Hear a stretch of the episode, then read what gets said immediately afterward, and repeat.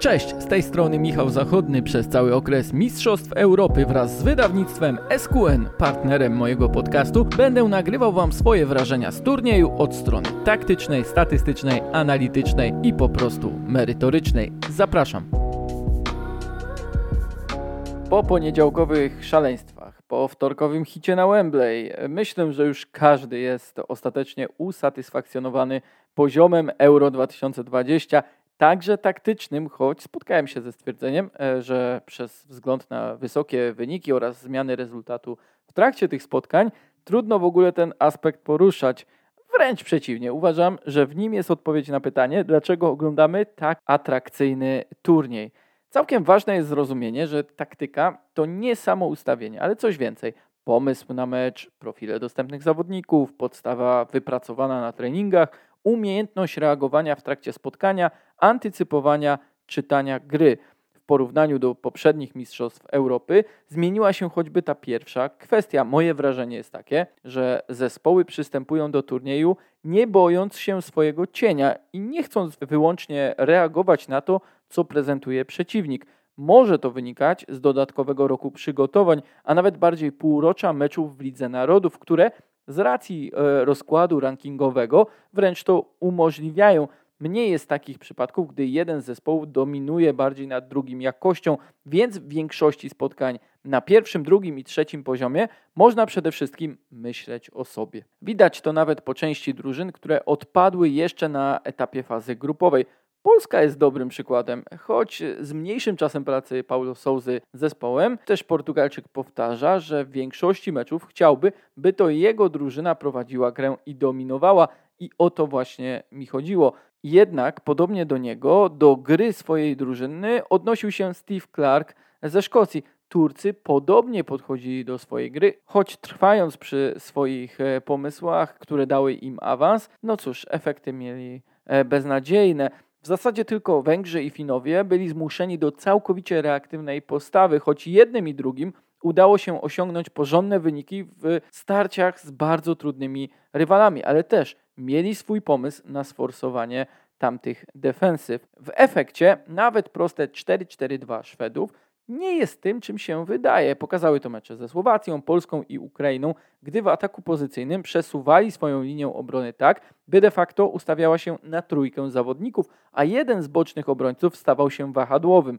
Co ciekawe, w dwóch ostatnich meczach robili to na różne sposoby. Mniejsza o powody, ale sam fakt, że tak robią, łamiąc schemat, wprowadza spore nieporozumienia, bo przecież bardzo podobnie działo się w przypadku wspomnianej Polski, której ustawienie powszechnie określa się z podstawą trzech obrońców, gdy Szwedzi to już typowe 4-4-2. Znów jednak potwierdza to kwestię różnorodności, która sprawia takie semantyczne problemy. Ten czas, o którym wspomniałem, jest kluczowy. Wcześniej nie było go aż tyle, więc selekcjonerzy raczej nie kombinowali. Przykładowo w Euro 2016 połowa drużyn grała ustawiona w 4-2-3-1, kolejnych 6 w 4-4-2, kilka w 4-3-3 i wyjściowo dwie z trójką obrońców, choć akurat ich liczba wzrosła wraz z trwaniem turnieju.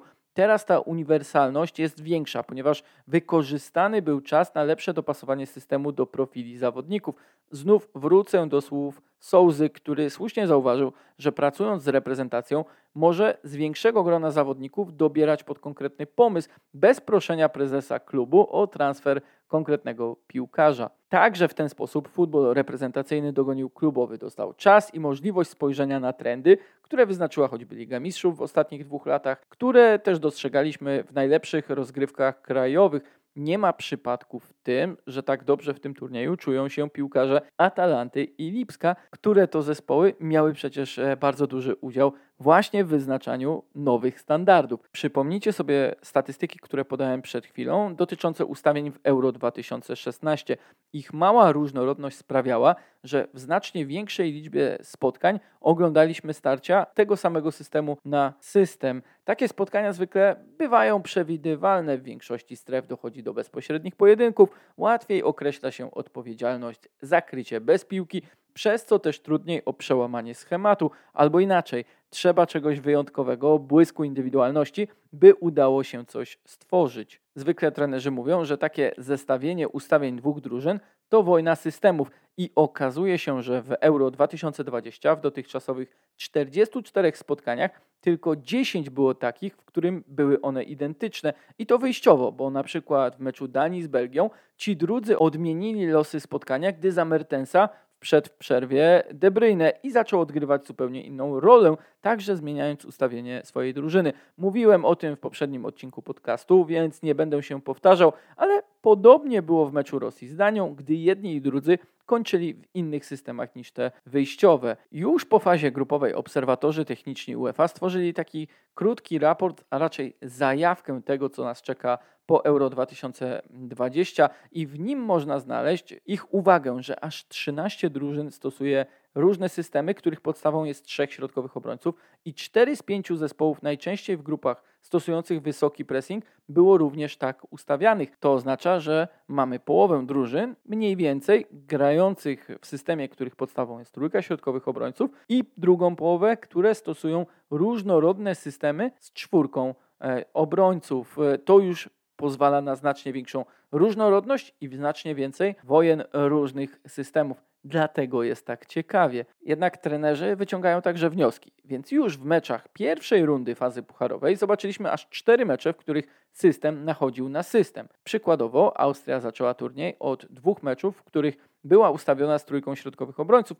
by przeciwko Ukrainie, drużynie grającej kreatywnie, szybko i w 4-3-3, ustawić się już w 4-2-3-1 lekcja ze zwycięstwa i skala wyzwania, jaką byli Włosi w jednej ósmej finału sprawiła, że Franco Foda odzwierciedlił system rywali, co długo skutecznie hamowało faworytów. Jednak to Roberto Mancini wygrał te spotkanie zmianami, zrobił je wcześniej od swojego przeciwnika, a Foda dopiero reagował, gdy Włosi wyszli na prowadzenie.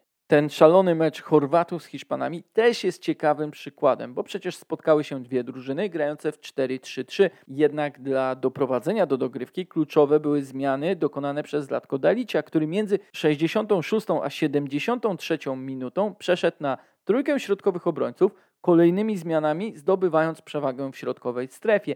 To pozwoliło choćby na odważniejsze wejście Modricia przy drugim golu dla Chorwacji oraz wprowadzenie w pole karne znacznie większej liczby zawodników, bo przecież w ostatnim momencie w świetle bramki było ich aż czterech, a trafienie Pasalicia też z tego wynikało. Brozowicz miał dodatkową opcję podania pod pressingiem Hiszpanów w środkowej strefie, a ten ofensywny pomocnik mógł rozegrać akcję do lewej strony i później wejść w pole karne niepilnowanym, wykończyć akcję na 3 do 3. I ten mecz sprawił, że zacząłem się zastanawiać, jak często trenerzy zmieniali ustawienia, wykorzystując to, że mogli wprowadzić aż pięciu, czasem nawet sześciu zawodników. Otóż działo się to w niemal w połowie przypadków i tylko w kilku było to efektem przykład czerwonej kartki czy kontuzji konkretnego e, zawodnika. Oczywiście jest też taki mecz jak Francji ze Szwajcarią, czyli pewnie największa wpadka taktyczna podczas tego turnieju i to ze strony największego faworyta Didier Deschamps. Do tego stopnia myślał pragmatycznie o tym, jak Szwajcarzy mogą zagrozić jego drużynie, że na siłę przestawił Francję na trójkę środkowych obrońców, nie mając na dodatek e, wyjściowych wahadłowych.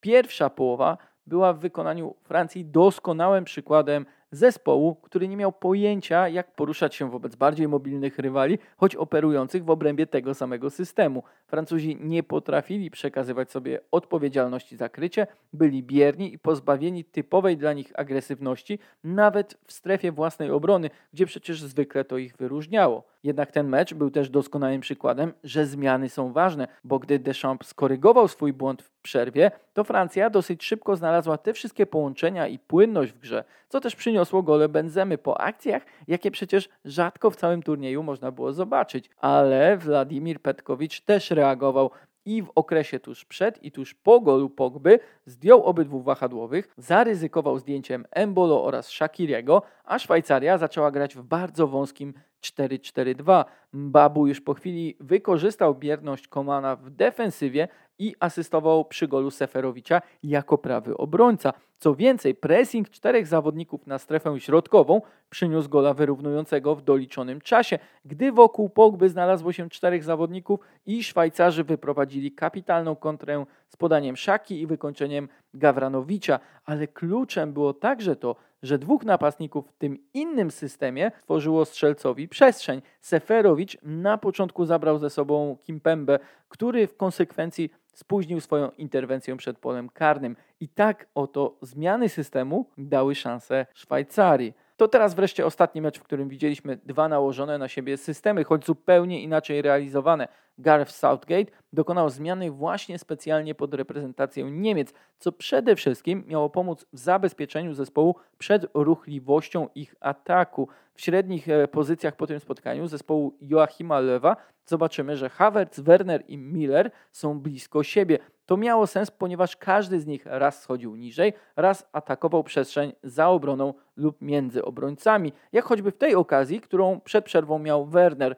Natomiast atak Anglików był bardziej rozłożony. Sterlinga oraz Sakę częściej oglądaliśmy na bokach, nawet wyżej ustawionych od Keina, który miał wyraźne zadanie wyciągać z trójki defensywnej Niemców Matsa Hummelsa, a akcja bramkowa na 1 do 0 pokazała to doskonale, bo najpierw za Sterlingiem zabiegł się Rüdiger, następnie za Keinem Hummels i Anglicy strzelili idealnego gola pod system 3-4-3 z wprowadzeniem piłki od półprawego obrońcy przez rozegranie między trójką napastników, aż do włączenia się wahadłowego i zagrania wzdłuż bramki na proste wykończenie. Niemcy takiej akcji by nie przeprowadzili, ponieważ ich wyjściowa trójka w ataku pracowała bardziej wertykalnie niż na szerokości. Tym razem różnicę zrobił nawet nie system, ale inne profile zawodników, jednak i to niech będzie dowodem na uniwersalność taktyczną, którą widać nawet w momencie, gdy jedna reprezentacja dopasowuje się do drugiej, nadal chcąc grać pod swoje mocne strony. Jeszcze raz podkreślę, różne systemy nakładające się na siebie powodują również więcej błędów indywidualnych, które, jak pewnie widzieliście, są takim znakiem rozpoznawalnym tego turnieju. Obrońcom jest po prostu trudniej, zwłaszcza wobec zmian taktyki w samych spotkaniach, które wynikają z tego, że trenerzy mają po 5-6 zmian do dyspozycji i mogą sobie na tą uniwersalność pozwolić. Dostosowanie się do nowego systemu zajmuje czas jednej i drugiej drużynie, ale obserwujemy coraz częściej, jak ta chęć zareagowania, przejęcia inicjatywy poprzez zmianę dynamiki na boisku wpływa na wyniki spotkań. Co ciekawe, w ćwierćfinałach, o których jeszcze będzie okazja sobie porozmawiać, zapowiadają się kolejne wojny systemów, o ile oczywiście któryś z trenerów nie zdecyduje się dostosować do przeciwnika. Jeszcze w tych pozostałych siedmiu meczach taktycznie naprawdę sporo będzie się działo. Wraz z wydawnictwem SQN oraz księgarnią Labotiga, jak zwykle w trakcie Euro 2020, zapraszam do klubu książki. Tym razem przedstawię Wam książkę Mecze polskich spraw autorstwa Stefana Szczepka. Sam uważam, że pan Stefan jest postacią wielce niedocenianą w naszym futbolu. Pewnie to efekt tego, że nie korzysta z Twittera, Instagrama, e, nie pcha się do mniej lub bardziej mainstreamowych programów internetowych, ale uwierzcie mi, swoją wiedzą i doświadczeniem bije 90% środowiska dziennikarskiego i to razem wziętą. Sam miałem okazję kilka razy słuchać, jak pan Stefan opowiada o historii polskiego futbolu. Pamiętam, że raz zdarzyło się to w Gdańsku, choć akurat nie do końca jestem w stanie sobie przypomnieć, czy było to latem 2015 czy 2016 roku, gdy po meczu na kolacji z kilkoma innymi dziennikarzami opowiadał o najważniejszych chwilach Polaków na jednym z mundiali, który oczywiście obserwował jako korespondent. Teraz cieszę się, bo w trakcie lektury jego nowej książki widzę te same historie w ten sam sposób przedstawiane, barwnym językiem, ale bez upiększania, o czym możecie się przekonać, choćby zaglądając do rozdziału, który poświęcił meczowi ze Szwecją z 1974 e, roku. Jest to naprawdę bardzo przyjemna, nawet jeśli niełatwa dla fanów polskiego futbolu lektura, bo te najważniejsze mecze, ta książka jako całość z zebranymi tymi spotkaniami wyróżnionymi przez pana Stefana pod wieloma względami przypomina mi podobne lektury, które w Anglii powstają między innymi piórem Jonathana Wilsona i myślę, że to już wystarczy za ostateczną rekomendację.